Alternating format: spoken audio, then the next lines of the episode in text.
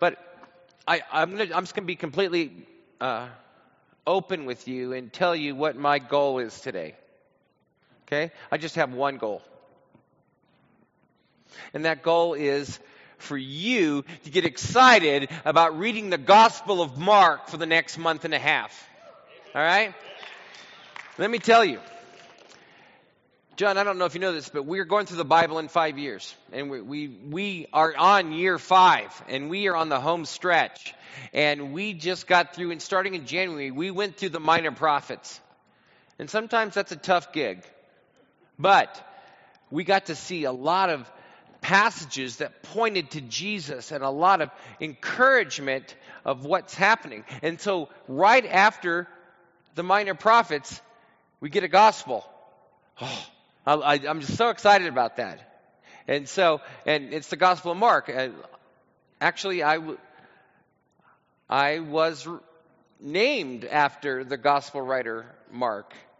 I remember uh, as a young teenager getting into the Bible and realizing his name was John Mark. And I, I went to my mom. I said, Mom, so I'm named after Mark, the, the writer of the book of Mark? She says, Yes. I said, so, so is my name John Mark? She says, No, it's Mark. I said, Well, how come it's not John Mark? She goes, oh, They named him Mark, Mark because his name was John Mark, but there were so many Johns around. There was John the Baptist, John the Apostle, there's John everywhere. Ah, you're Mark. You know? And so I don't know where I'm going with this. Um,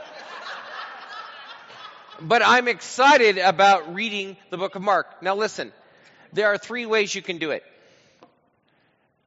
Actually, there's more, but there are three that we encourage. All right? One is to get our self publicized book of the book of Mark that is divided into days that you read. So, and we start tomorrow. All right? So, uh, you can have this with you and you can do it. like, what, what do I got to read today? Oh, it, well, it just says it. I read it till it stops the next day. And it has a little place for you to write down notes. I tell you, mine, I've really appreciated the, the I write all over this thing because I don't want to write on my Bible. People say, oh, you should just write all over your Bible. Like, oh, it's just tough to do. I, I will highlight a Bible, but I'm, uh, the notes. That's why I have this. This is why we use it. If you say, you know what, I'm going to lose this. Okay. You can get a PDF. You can go to 207 4443, text. I was going to say text the word PDF, but it's not really a word. It's a PDF. Text the letters PDF. And you will get, Barb will send you the PDF of the daily reading of the book of Mark. If you say, oh, I'm not really a computer literate, I'm going to do that. Okay. You don't want to have this, and you don't want a PDF. Barb made bookmarks. You can put it in your Bible, and you'll know that you can read through it. All right? So, guys, some of you I've been talking to, you say, well, you know, minor prophets kind of slowed me down a little bit. I didn't read daily. Hey, I'm not busting your chops, sirs. I work ahead, so I usually work a week or two weeks ahead and so the, the, the, daily reading, even though I do it, I'm usually ahead because I need to be. I mean, I need to be because I'm going to be preaching on it, so I should probably have read the material before we do it. So, anyway, this is the time for you to jump back on. It, Book of Mark is awesome. It's accessible. It was meant to be accessible, and it was set for you. All right, and it's a gospel. Do you know why it's a gospel? We know we talk about the four gospels, and we talk about the three Matthew, Mark, and Luke as the synoptic gospels. Do you know where we get the word why the gospel? Because of the book of Mark. Mark says, This is the gospel. This is the good news. He's the one that coined the phrase. Hey, I didn't tell you about the good news of Jesus Christ. So this is one of the exciting things about it. Now, I did mention the synoptics. All right? Many of the stories, the miracles of Jesus, the sayings of Jesus are found in all three scriptures of the Gospels Matthew, Mark, and Luke. All right? And so there is a there is a group of if you, you can go through the synoptics and find out where they match what they, do. You'll notice that whenever there is something in matthew or luke that comes with mark mark says it's shorter. And this guy is he's all about quick. He's- this guy's bottom line dude. One of the things about Mark when he when he wrote his gospel is he highlighted what Jesus did. He's all about what Jesus did. Now, yes, does he, quote Jesus in certain times? Yes, but you don't get the long sermons, the long discourses like you do in Matthew. I mean, Matthew has the Sermon on the Mount, which is like three chapters long. If you have you have a Bible that has just the, the red letters for Jesus speaking, it's like, oh my gosh, it's red, it's red. You won't get much of that in Mark. You get what he says, but he doesn't go into these long things. And, you know, you get several in, in Luke where he, Jesus just goes on and on and talks about, he's preaching to the people or he's talking to the, to the disciples. I mean, John, I mean, oh my gosh, the whole half, uh, half of John is Jesus just talking to his disciples in the upper room, the upper room discourse. But Mark is not about that. Mark is about what Jesus did. He talks about the miracles that Christ did. The longest passage of Jesus speaking, Jesus is talking about what's going to happen to his followers. And why is that important?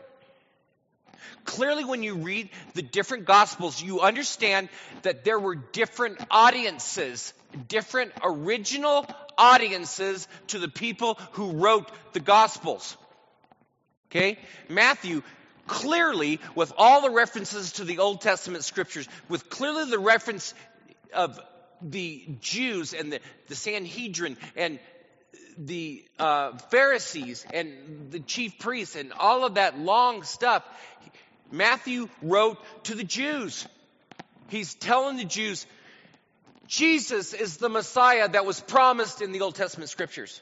I mean, that's clearly Matthew's message. And Luke, Luke is saying, hey, I've done all the research. I've gone to people that are still living. I've got to eyewitness testimony and I have a clear message of what Jesus did. And he wrote to a specific person or to a specific group.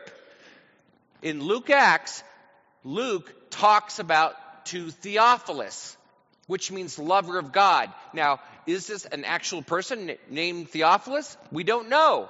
We, we don't know. We, don't, we have no record of a specific person within the Christian community. So we have an idea that Luke's message was to Christians or those that were lovers of God. Okay? When it comes to Mark, we want to know what was who was his original art, his original um, audience, and it was clearly Gentiles, specifically Roman Gentiles. How do we know this? Okay, let me tell you. Mark in itself is not titled. We don't know that Mark wrote Mark other than a lot of extra biblical information from the church, early church fathers. Okay? There was a guy by the name of Papias in the latter part of the first century. And he um, was 150 maybe. And anyway, he was a, um, he knew the Apostle John.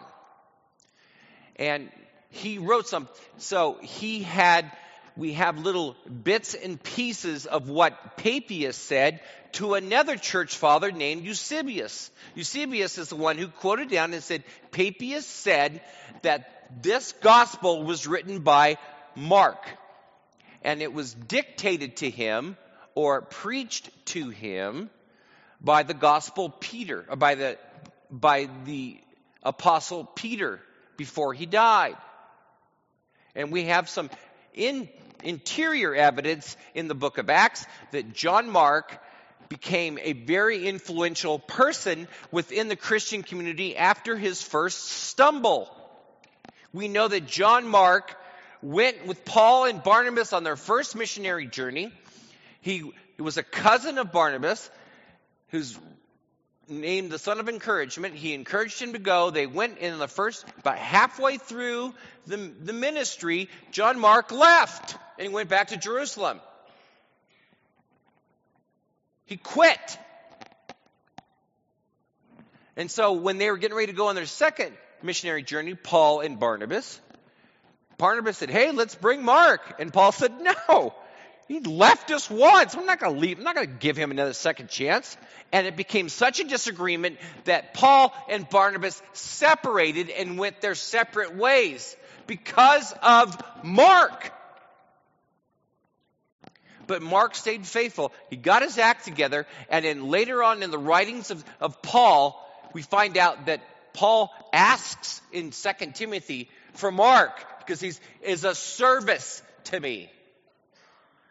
And in the small letters, the epistles, because we're going to do the epistles later on this year, you, you will see, like in Philemon, Paul mentions Mark again. And we do know that Peter was with Mark. So, according to extra biblical, Mark was with Peter in Rome. And Peter was preaching to the Romans and telling them about this Jesus of Nazareth, who is the Messiah for the Jews, that he wasn't only just to the Messiah for the Jews, he was Messiah for everybody. And that was his, that was his claim to fame in doing it, and ended up meeting Peter, meeting his martyrdom about the same time as Paul. And we know that according to um, the extra biblical, Mark then wrote the gospel after Peter was executed. And so, what's the date of his writing? Probably somewhere between 67 and before 70 AD. Why do we know it was written before 70 AD? Because there's no mention of the destruction of the temple. And that, if it had, if it had happened, any of the writer of the Gospels synoptic gospels would have said, and Jesus was right. Because Jesus said, hey, you see all this wonderful temple? It's all going to get torn down. They would have said, see, he was right. But they didn't, so it was probably before the, the destruction of the temple in 70. So somewhere between 67 and 70, in Italy, Mark wrote this gospel. And so he knew his audience. He knew these guys were, were scared in their faith because if you were a Christian during this time, just like Peter, just like Paul, you were a target.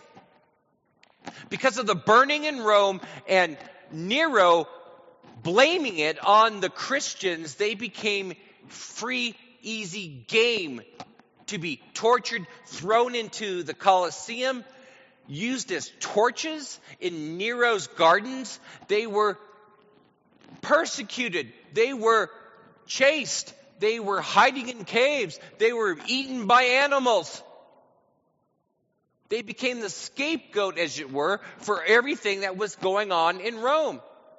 And so, Mark's focus, and as you read Mark in the next month and a half, you will notice that he will point to Jesus in two ways. He will point to the humanity of Jesus. That he got tired. He got weary. He had times when he got fed up with his disciples because they were knuckleheads. And say, How long must I be with you guys? Why, you didn't catch this? Jesus in the boat and he says, Hey, man, beware the leaven of the of the Pharisees. And they go, Oh, it's because we didn't bring bread. He's like, Seriously? What is your problem? And he gets frustrated with them. One of the awesome things about Mark, and I think it's because of what Mark knew from Peter, is that it, it doesn't put the disciples in really good light. They're, they're sort of, they don't get it. They, they don't. They just don't get it. And the only people that really know who Jesus is are Romans, Roman soldiers. They miss it till till the resurrection. They go, oh yeah. And it's oh my gosh, you know, you, you wonder about that. But the thing I love about the book of Mark is it shows the disciples are kind of knuckleheads because that's like me. I'm kind of a knucklehead. I see like, oh wow, I have to, I have to stick my hand on the stove before, oh that's hot. And so God can use me still because he used the disciples. So this is, and it's it's very fast paced. You'll see the word immediately a lot of times because it, Jesus is because this could have been the lifestyle of the Romans who were sort of running around for their life, telling people about Jesus, but then standing in their faith but being persecuted. The other area that Mark points to is that Jesus is a servant. Remember, John talked about that, and talked about what they get into. They're servants. They went to serve the people because they're reflecting their Savior, Jesus. And Mark makes that very important his humanity and his servanthood. And oftentimes, when you read, when you see any kind of stuff about the Gospels, they'll say, Jesus is the suffering servant in Mark. When you do any kind of study, any kind of look, they, you know, in Matthew, Jesus is the Messiah. In um, in Mark, Jesus is the suffering servant. Um, in Luke, Jesus is everything. He, he it, it, not only here emotionally, but also mentally. His Greek is much better than Mark. Sort of for those of us that are a bit more educated, this is this is a approach. And then John, his gospel is just like, this is for the whole world. John wrote it last. We know that he wrote it close to 90, 100 AD. And so he was like, he knows that the gospels are there and he's like, this is for the whole world. This is for everyone. Okay? So, all of this to be said, let's look at a couple passages of scripture just very quickly and look at this. We'll start with Mark 1 1 through 3. In the, the beginning of the gospel of Jesus Christ, the Son of God, as it is written in the prophets, Behold, I send my messenger before your face, who will prepare your way before you. The voice of one crying in the wilderness, Prepare the way of the Lord, make his path straight. This is Mark quoting. Notice it says the prophets in the actual Greek text, it's written this way, because now I'll read the NIV version of it. The beginning of the good news, doesn't say gospel, says good news. They're translating it already for us, about the, Jesus the Messiah, the Son of God, as it is written in, the, in Isaiah the prophet. I will send my messenger ahead of you, who will prepare your way, a voice of one calling in the wilderness, prepare the way of, for the Lord, make straight his paths for him. Notices the differences. In the NIV, it talks about Isaiah because in the Greek text, he actually mentions Isaiah. However, that quote isn't just Isaiah. Did anybody remember when we were studying Malachi? Yeah, that first part is actually Malachi. It's Malachi and Isaiah together. That's why the New King James in their translation said prophets and not Isaiah. This is someone Mark is clearly not as educated in the scriptures, the Old Testament scriptures. He says that is Isaiah. How would he do this? Because maybe because Peter has been known to, to do the same thing. He just kind of makes it up as he goes. Remember, there wasn't verses in the Bible at this time. It was just scripture. It was just written. And so when people were talking about stuff, Oftentimes, even Jesus said he would refer to a passage of scripture, and the whole, like uh, he'll re, he referred to a psalm, and it would the whole psalm went with it, even though he didn't quote it all. If you knew the psalms, then you knew the whole the whole psalm. I mean, Jeremy did a great job talking about when Jesus is on the cross. He says, "Eloi, Eloi, back tonight." He's he's literally quoting, "My God, my God, why have you forsaken me?" But that's a passage of David. That's a psalm of David. And the whole one talks about the whole thing.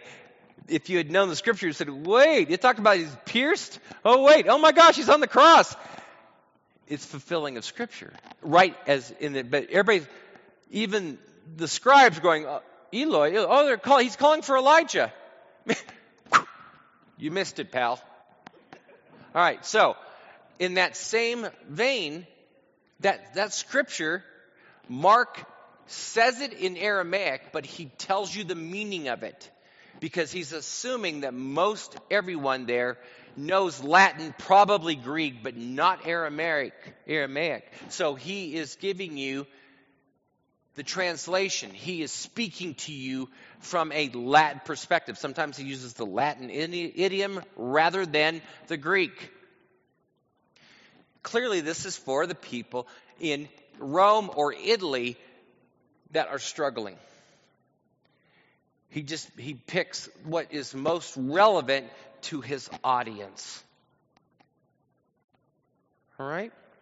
Now, if you do any kind of in-depth study on the book of Mark, Mark West, I mean everybody, then you will in fact hear something that I want you to be aware of. You'll hear this from any kind of commentary the synoptic problem.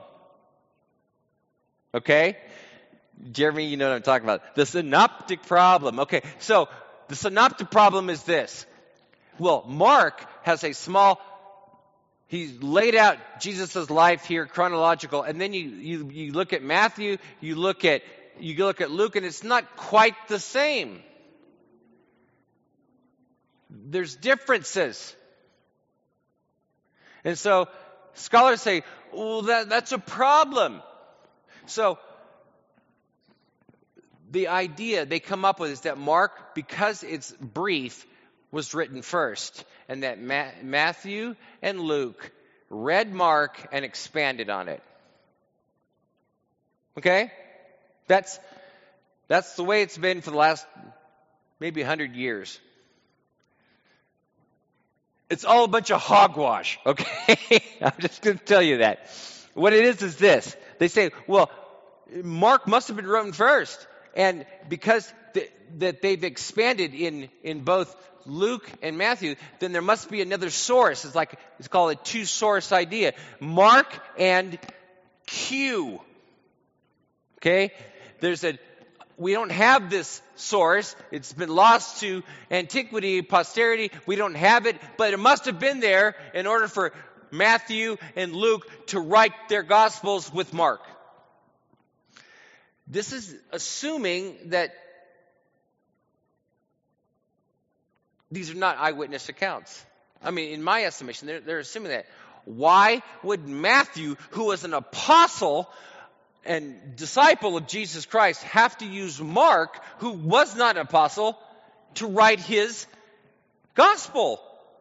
He was there. Why would he need Mark to write his own salvation story where Levi is called from the booth to become a disciple? He doesn't need Mark. He doesn't. Luke is the one that says, I did all the research, he's done nothing. You know, maybe he was aware. Listen, for almost the first 2,000 years in church tradition, Matthew was the one that was written first. So there is a wealth of information and evidence to back it up that Matthew was written first. Why does Mark have to be written first? Listen, there's the assumption that all of this is made up. Sometimes we just need to know it's not true. So when you hear about the synoptic problem, think to yourself, there's no problem. There's really no problem. We have no evidence of Q. This has just made up by somebody else to help them get through with their points. Matthew lived, walked with Jesus, was an eyewitness of Jesus. He wrote down his stuff. Mark listened to all of Peter's sermons in Rome and then wrote them all down as best as he could remember. And he obviously had some evidence and some other knowledge because his the church at first met in his mom's house. Okay? John clearly is evidence, talks about, I was there, I know this. And so all of this stuff, but they're different. Why are they different? Listen, if all of us talked about my sermon today, you all would come up with a different thing. You'd all have a different perspective. And that's, that has the reasonability for truth for me. But let's look at it this way. If we had four books on the, on the history of America, all four books would probably have, in chronological order, the American Revolution, the Civil War, World War I, World War II, Korea, and Vietnam, in that order. Does that mean that all four authors of the books of the histories knew each other and copied each other and were aware of each other's book? No. They were not. They didn't read the other They were just stating what happened. And this is the same way with the Gospels. All right? We have four different perspectives from four different. Paul obviously influenced Luke. Peter influenced John. And then we had two other disciples.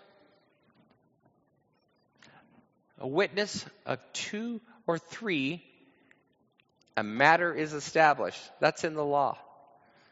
Guys, I want you to get excited about reading the book of Mark. I want you to see his humanity. I want you to feel the idea that Jesus came to serve and not be served. Does that sound good? Do you guys want to jump in the Bible? You guys want to read the book of Mark? You want to read from that perspective? Because you know what? This book just might be really helpful for us because I really think soon, very soon, we're going to be faced much more persecution than we've ever had before. And this will gird us, if you will, get us believing that, you know what? Following Jesus is a price. There's a price to follow Jesus. And we need to be willing to pay it. Sound good? Are you excited? Okay. This is this is this is you saying let your yes be yes and your no be no. How many of you are going to try your darndest to read the book of Mark on a daily basis for the next month and a half? Raise your hand. All right, you, you, you said this in church, so, you know, uh, no pressure. Great. I'm excited to talk to you guys about it for the next few weeks. Jeremy's going to start in the first few chapters next Monday. Be, I mean, next Sunday you'll be ready. You'll be you'll be uh, you'll be up on it, and you have some questions. All right, stand up. It's 12:15. I'll let you go 15 minutes. Maybe you're late for late for lunch. Sorry. I'm not sorry. Father God, we come before you. We thank you and praise you for who you are. You're an amazing God. And I ask, Lord, that you will push us to continue to dive into your word, to know you better. And as we do that, Lord, let's turn to our friends, our neighbors, anybody that you put in our path to tell them about Jesus. Thank you, Lord. Help us in this endeavor. In the name of Jesus, I pray. Amen.